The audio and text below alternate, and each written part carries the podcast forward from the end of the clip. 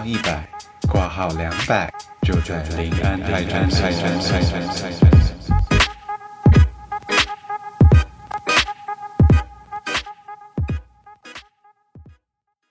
Hello， 大家好，我是 Lily， 我是打工仔哈哈，我是赛赛。医生，怎么办？欧洲封城了，我该怎么办呢？救救我啊！好，我们今天要聊聊，就是欧洲很多国家现在都因为 COVID-19 的关系，它就 lockdown 就封城了。那在国外生活的我们该怎么办呢？先以我讲那个比利时的状况好了，就是比利时从我刚到比利时的时候9月初，那时候我还跟我家里的人就是一直讲说，比利时不用担心啊，他们防疫措施都做得很好，然后他们都会要求要戴口罩什么之类的。那时候一天大概才1000不到的新病例吧，然后但是到11月的时候，就是10月29的时候就单日破2万，然后10月30日是单日破2万4。你们变得太快了。对啊，变超快的，它那个数字是就是直线往上飙我觉得很夸张。然后我们上课本来是就是黄灯，就是表示说，现在的危险指数。然后黄灯转橘灯，我忘记多久，可是橘灯不到1个礼拜就转红灯了，就是全面线上授课。它就是它病例增加的速度超级快。了解。红灯之后就要等90秒才有办法变绿灯。好，虽然是这个笑话，我觉得好笑。关于这个部分好，反正我讲一下德国这边好了。我们德国这边是没有你们那边那么快，就是昨天才破2万这样子。但就是我8月份回来的时候，就是好像一片就是疫情已经要过去的那种感觉，就是大家都非常开心啊，控制得非常好，然后捷运地铁都有戴口罩这样子。然后呢，殊不知就在上礼拜吧，10月也是10月底这一波就啪整个爆炸，然后整个冲起来，然后呢就是每天就是破1万了，然后再1万5，然后到昨天是破2万，就是然后直接宣布 lockdown 这样子。对，我是觉得所以你们那边也 lockdown？ 对对对，我觉得德国算是他好像10月30宣布 lockdown， 然后说11月2号，但是中间是不是有空格2-3天的时间？那大家就是哇，抓紧就是2-3天的时间，就是要认真的去狂欢一下，尤其是天气非常好，就是因为大家就是想说接下来1个月又要被关着了，那就是干脆好好的在那个周末狂欢一下。然后我就觉得这就是为什么接下来又破2万，也是蛮就是可观的啦。接下来破3万应该也不是不可预期的事情。为什么都要集中在10月底？不知道，我觉得我个人是认为是说，可能在暑假万圣节应该是会影响。万圣节没什么过对，万圣节应该会影响到接下来的这一波。但是目前10月这一波起来的，应该是暑假这一段时间还是有人跑出去玩，然后回来的。开学。不是，就是当地的人，他们会出去旅行，暑期会有一个旅行，暑假的欧洲人，然后暑假结束就开学啦，然后开学就感染更多人，不是吗？对，应该是这样。可是他们其实，像这一次的 lockdown 在德国来讲，他们叫做轻微的 lockdown， 就是没有非常严重，主要是，像是幼儿园都还是有开放的，原因是因为他们觉得小孩如果不去上课的话，爸妈会更困扰。那像三月的时候的 lockdown， 就是第一波的 lockdown 的话，小朋友是不用去学校的。然后这一波的话，他们就是还是有踩住，就是说小朋友还是要让他去学校，主要是因为他们没有发现，也没有研究出就是幼儿园什么的是这个热点，就是他们就是没有从那边造成很多的疫情，所以他们就觉得没有关系这样子。可是小朋友最脏了，好不好？好像小朋友最脏小朋友都会随便蒙头看到可以开始吹口，不知道这是真的。我那时候在荷兰实习的时候，在国际学校实习的时候，实习第3天我就会发烧了。小朋友真的超脏，超脏的啊！我就不太清楚到底是怎样。然后因为我家附近住的蛮多幼儿园的，然后我就自己出去看，主要是德国这边也没有小朋友的口罩。就是在台湾的话，小朋友还是会保护好去上幼稚园啊，他们都是会戴口罩这样。那这边也没有在戴口罩这件事情，然后包含坐地铁是，就是6岁以下是不用戴口罩的，但6岁以上就是都要戴口罩这样子。6岁以下那个好像有说，就是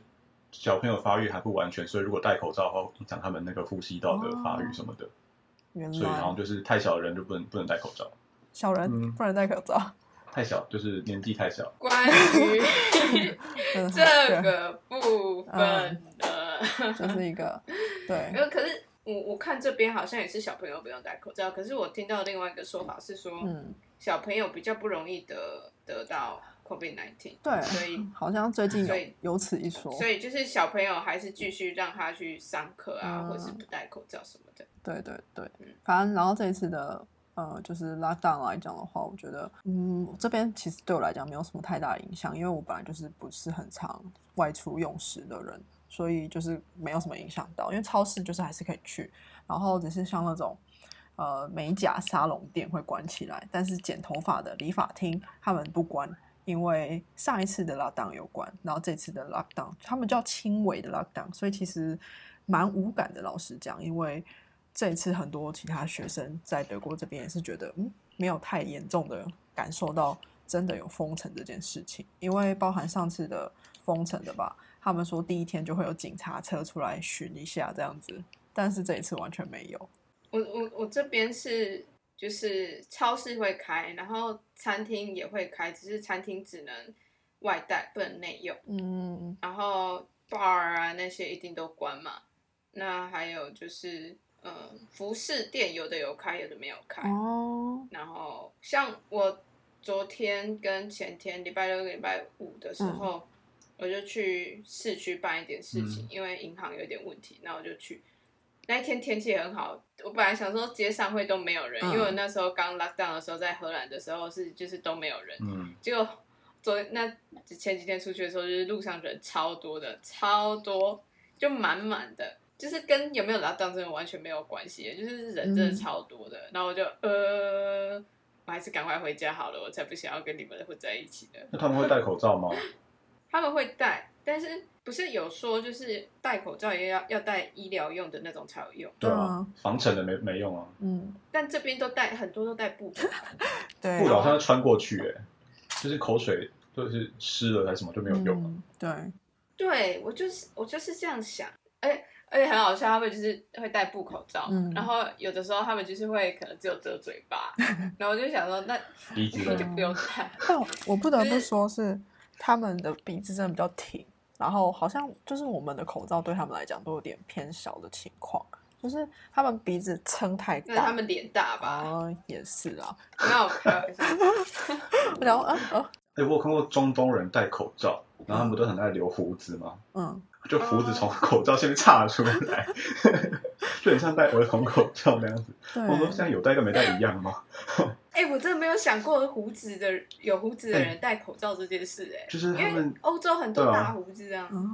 这藏不进去，你知道吗？藏不进去，没办法藏进去。对，可是病毒可能会就是你知道迷失在他的胡须里面，除非他戴那种就是台湾那种阿嬷进产阿嬷不是会戴那一大片的都遮到下巴那种就可以。阿嬷去挂孙啊，那种有没有？就是防晒的那一种，对，直接鬼雷亚也戴一起来，对。我自己看过蛮扯的，就是那种，就是我们戴口罩不是会有中间一条要压住鼻梁那个吗？然后最常看到的是他们要么不压，然后要么就是把那一根戴到下巴这边，就是反上下颠倒戴。这两种我们都有看过。对，台湾也很多这种。有吗？有，因为我在邮局打工乡下的地方啊，然后就是他们进去要戴口罩，然后我说进去要戴口罩啊，然后就马上连忙拿起来，然后也不看就直接戴，然后就是里面跟外面反的就是也没发现，然后上下颠倒也没发现，然后本来想要制止他，想说算他要戴了，可是就他如果戴反了，他整个是细菌吃到嘴巴，哪有用啊？对，就是不予置评啊。但是我4月多的时候，那时候我一个意大利室友就回我荷兰的家，然后之后他又要走了。然后那时候荷兰就是上火车一定要戴口罩，然后他就是拿了一个口罩然后戴，然后他也是上下颠倒，然后说你 upside down， 他说原来有分上下，我说有，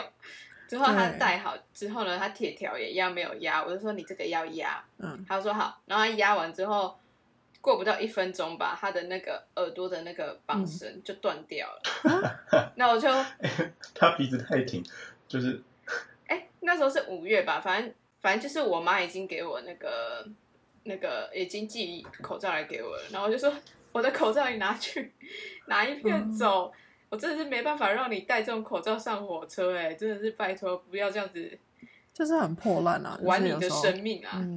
但在德国就是德国的，像你要进去那个地铁站的话，它的那个警告标语不是说像台湾说请戴口罩，它是说请你把你的口鼻遮住。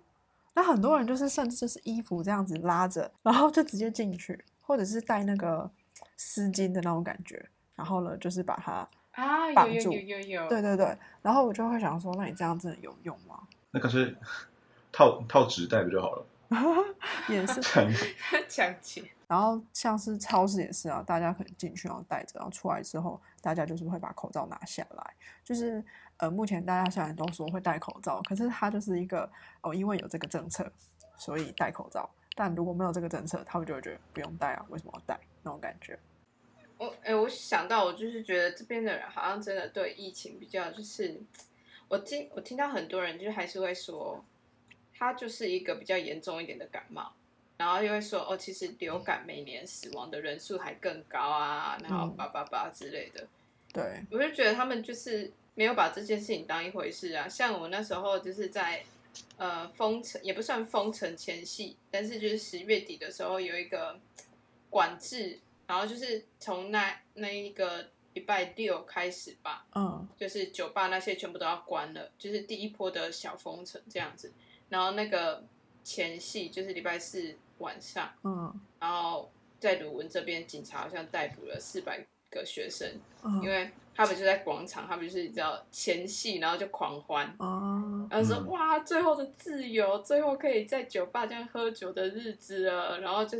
聚在那边啊，因为有那个有规定说，好像不可以超过10个人吧。那时候就是你不可以超过10个人聚集这样，那400个人啊，所以就后来好像就警察有。不确定是不是真的有逮捕人，但是就是有上新闻说鲁汶这边有一些大学生，就是你知道400个，然后在那边狂欢，就觉得就是到底在想什么？就是人家要你们乖乖在家，就是乖乖在家，还趁机就是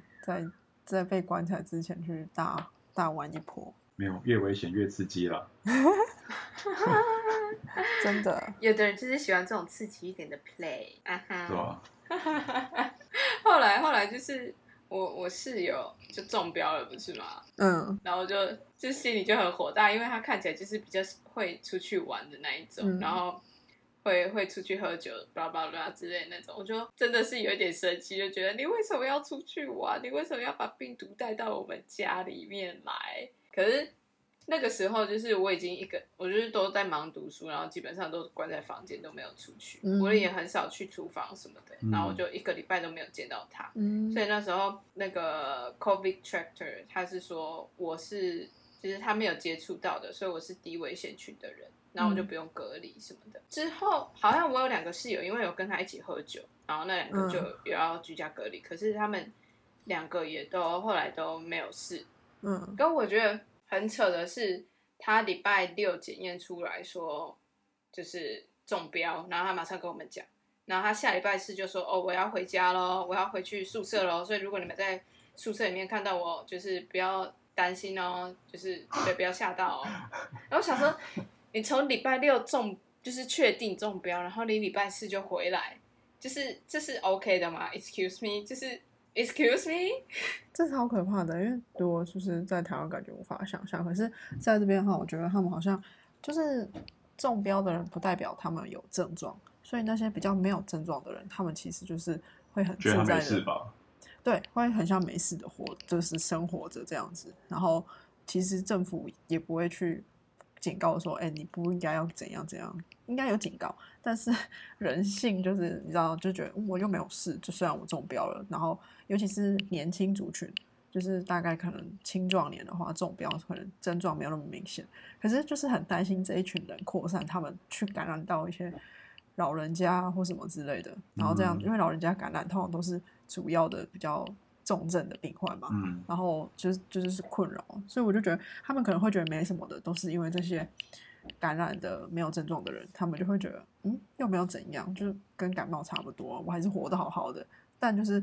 殊不知，如果他感染到比较免疫系统比较不好的人的话，就GG了，真的大落赛。对呀，然后目前就是德国一些老人那种重症病患，其实那个负荷量已经蛮高的，就是他现在就是紧急的，就是需要很多的护士啊、医生这些人力资源，因为已经非常不够了。对，我记得之前荷兰的病例还有就是送到德国去，因为就是荷兰是实在是他们太不够了，就是他们已经没有办法负荷，然后所以他就有把一些病患是送到德国，然后在德国那边帮忙治疗的。但现在我是觉得德国自己也是难招架了对，现在荷兰跟比利时也都很惨。对啊对啊，就是你会觉得，所以这些为什么这些轻症或是没有症状的人他们不能去医院，照理来讲在台湾就是早就是不管你有没有症状，你就是进去医院被关起来。对，因为大家就是害怕你们出来传给任何人。对，但是这边没有办法，因为这种轻症或者是没有症状的人，你去医院他没有地方可以给你怎么讲治疗，或是管你，或是治疗你、照顾你。对，所以那些空缺是要留给老人家或是很重症的人。这也是为什么我就觉得哇，没办法，就是明明有病毒的人，然后他们可能还是乱跑乱窜，然后才会造成这一波吧。我是觉得就是暑假大家就是出去玩，然后开学回来，然后因为像荷兰跟比利时这边很多学生都是通勤的，就是他可能住家里，他住家里，然后每天坐火车通勤。像荷兰的话是当地的学生坐火车不用钱，就是他可以选是要周间或是周末不用钱这样，然后他们就是每天这样通车通勤。那在火车的那种密闭空间的话，就很容易散播欢乐散播爱啊。我那时候还有看到暑假那段时间法国都算疫情严重的嘛，然后我看到我荷兰的朋友他就跑去法国玩然后我就觉得 excuse me， 就是你有什么问题吗？就真的很不当一回事啊。老实说前几个礼拜就是疫情已经越来越严重的时候，荷兰有一个秋假，然后放一个礼拜之类的吧，我看到我那时候在荷兰的同学跑到巴黎去玩。我想说几天啊，不去玩3-4天吧，就是假是放一个礼拜，可是他去巴黎玩了3-4天吧。因为我想说是不去玩是会死是不是？就是为什么一定要冒这种险？去玩就会死啊，去玩就会死还是说因为现在你觉得就是人潮比较少，所以你就可以去拍好好的巴黎铁塔之类的 I don't know， 但是你这样子移动就是很容易会散播欢乐散播爱啊，就是一个忍不住的状况啊，就是很想要出去玩。但我觉得台湾也是有一种这种状况，只是台湾就是因为太安全了，所以就真的没关系可以出去玩。就是可能之前不是前阵子可能垦丁还是哪里不是也是很多人，或者是现在国内旅游报复性旅游，对对对，那种感觉。但这边的话他们真的是怎么讲，国家在不安全的情况之下，然后又按耐不住自己的那个旅游的心。我你知道，因为我读就是我有学就是那个叫什么，就是国家的特色吧，就是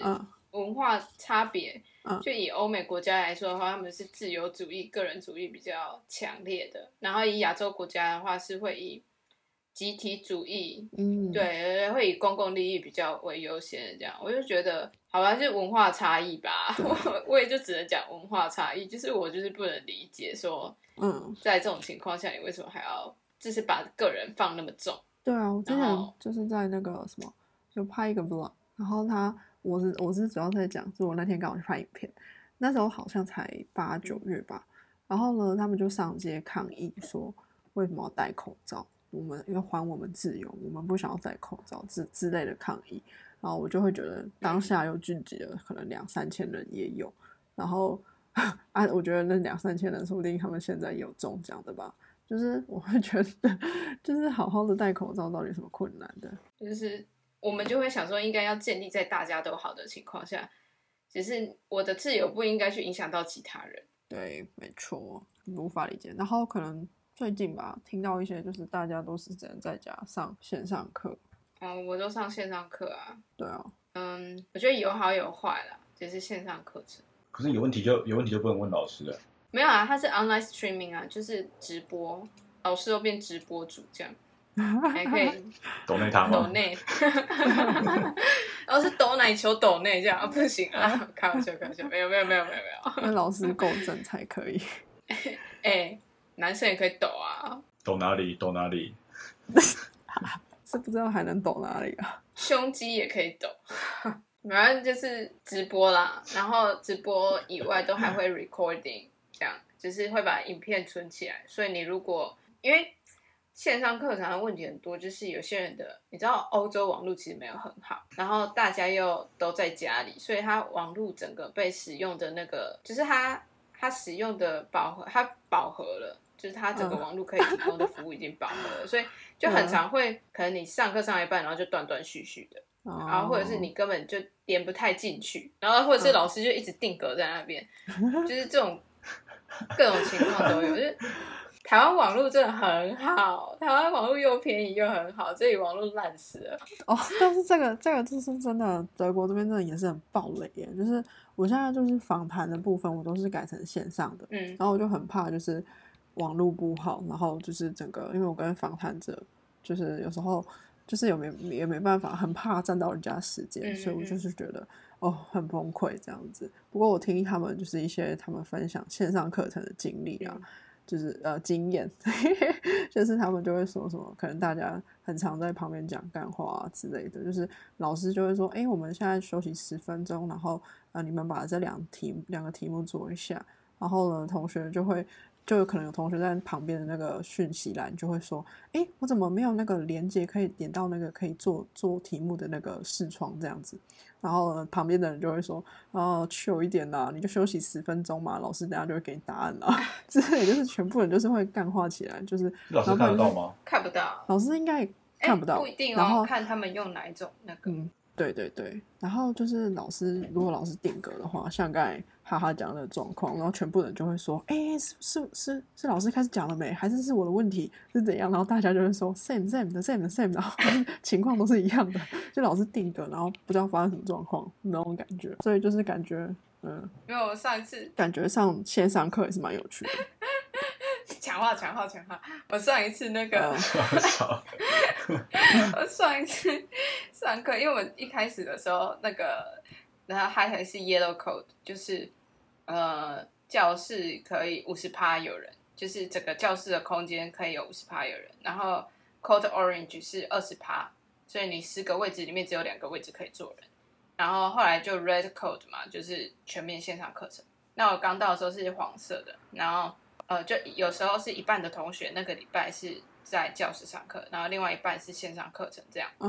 然后有一次是老师，我们就看到荧幕上老师就一直在讲，然后我们都没有听到声音，他全部都讲完了，然后他忘记开那个，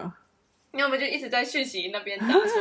你忘记开麦克风了。可是因为老师他人很专心在跟台下的同学讲，他也没有在看讯息，然后等他全部看完讲完的时候呢，就因为我们还会有自己班上的 group chat 嘛，然后就在 group chat 说可不可以有人跟老师讲一下，叫他开麦克风，然后那时候老师才知道说原来他刚才讲的那一大串我们全部都没有听到，就还蛮蠢的，很强，蛮搞笑的事迹。对，就是很强，就是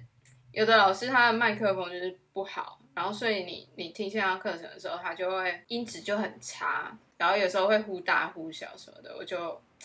唉也没有办法耶。那你觉得听众听我们第一集也会有这种问题吗？我不知道耶，我刚才人一直扭来扭去的，离那个麦克风忽远又忽近，忽然又哒哒。我忘记怎么唱了 ，sorry。什么歌啊？哒哒哒哒哒哒哒哒哒哒。我们是不是录的差不多了？防疫 APP。哦，对啊，有防疫 APP。最后。我不知道德国有没有啦，但是我们学校就有寄，是干嘛的？他就有寄 email， 就叫我们要开下载防疫 app， 它叫 Corona Alert 吧。那就是你载那个 app 之后，然后你的定位跟蓝牙就是随时都要开启。那它就是当你接触到离一个可能有得过的人或者是之类的人很接近的时候，你的手机它就会就是收到那个讯息，就是透过蓝牙跟 location 的部分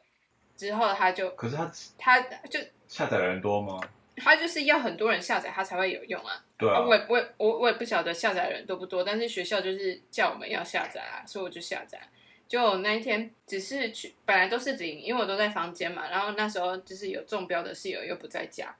后来我就去超市一趟回来，然后回到家之后就发现，他就说你接触到2个就是感染源这样，然后就God压力好大哦，不要！突然间就觉得哇，就是这个 COVID 离我很近哎，就是 Oh my God！ 我德国这边好像。也有类似的 app， 可是我朋友他是说他就自己跑去下载这 app 之后跑去热点，就是什么市区啊什么之类的，但完全就是没有任何的警讯，他就觉得超没有用，所以我觉得这 app 的开发还没有到非常完善吧，就他的资料库不够多啊，没有什么人下载他就没有什么用。对，我就自己就觉得没什么用，而且就像你讲会增加压力吧，谁想知道自己今天接触多少人？对，就很神经兮兮耶。对呀，就是我觉得自己有保护好就好了，我就不想要别人告诉我就是今天跟多少人接触，就吓死，就回家衣服感觉都要重洗。比起载那个软体，你就带干洗手跟什么一些防护的出门就好，不用护身符吧？还比较有带护身符吗？对啊。但是干洗手液，你知道，就是像德国这边超市，他们人口会提供，然后就觉得很少人在用。那可以多装一点回家。哦，对耶，他每次一挤出来，然后那个水都是狂滴耶，超大一坨。你们那边都没有在用，我们这边是强制一定要用耶。就算它是一个 mall 啊，就是那个 mall 里面出来的门口都没有人在用，但如果你是说对应的超市的话，也不是每间超市都会有哦，就是有些超市他们会有干洗手液，然后有些是有，但是他一直没有补充，我也不知道发生什么事，就用完了放在那。就是台湾都这样。你说有些 7-Eleven 不都会放那种酒精嘛？那我就去弄的时候，它根本不会滴，因为它没有了。哦，那你去跟柜台讲，柜台就会给你那种喷的。柜台就直接买一罐吧。我在鲁文这边是你如果就是进去的时候没有用干洗手或是酒精的话，有些店家还会就是叫你回去弄一下再进去。就因为这样，我就觉得就是比利时的防疫做得还不错啊。然后就是像鲁文的话，你有一些比较热闹的街道的话，就是 shopping street 的话，你在那条街上你都一定要戴口罩，然后你看进去又一定都要消毒什么的，所以我就觉得做的防疫还不错啊，为什么现在是你知道最惨的国家？就 why？ 对啊，我觉得只能就是祈求上帝。然后这一次的那个 lockdown 主要就是1个月嘛，我觉得主要就是为了在12月他们可以过一个好年，因为在11月的时候，希望就是下个月就是他们的就是过年的那种圣诞节氛围。然后如果到时候大家还是迷步在这个就是每天就是上升，就是都是破万的这种情况的话，就是那个年大家应该都很难过吧，我觉得。所以就是希望就是这个月的lockdown可以创造下个月大家过一个好年吧，只能这样讲。对啊，那你觉得还会有下一波吗？真的圣诞节过后说不定又会。对，我觉得他们这件事情就是真的都是治标不治本。对啊，因为他们就是人民的观念就永远还是戴口罩只是为了疫情，只是为了因应政策，不是因为为了保护别人跟保护自己。然后所以这一波可能好，假设我们11月lockdown就发现数字又压下去了，然后呢，过年就是大家聚在一起啊，家人朋友啊，然后如果天气可能太阳一出来又出去啊，哇，那可能就是下一波可能又是也是我觉得指日可待啦。而且你们那边的政府都就是没有硬起来强制规定说要怎样怎样，因为他们就觉得说要把经济摆在前面，如果真的做了就是可能要强制要干嘛干嘛，可能会丧失掉经济这一块。可是你们经济好像也衰退了。还记得我那个吗？我朋友传那个表给我，不是吗？他就是把他的 X 轴是那个死亡率，然后它的 Y 轴是 GDP 的损失率，然后比利时是在最右上角，也就是说它平均来说它死亡率最高，然后 GDP 损失也有最高，对，它 GDP 也损失最高，然后平均起来死亡率也最高，然后台湾在左下角，就唯一一个 GDP 还有成长的，然后死亡率几乎等于零那种。我直接从左下角跳到右上角，我都不知道 why I'm doing here 这样，把自己推入火坑。真的就是人不早死就不会死，但我就偏偏要往死路走Anyway， 我现在就是在右上角，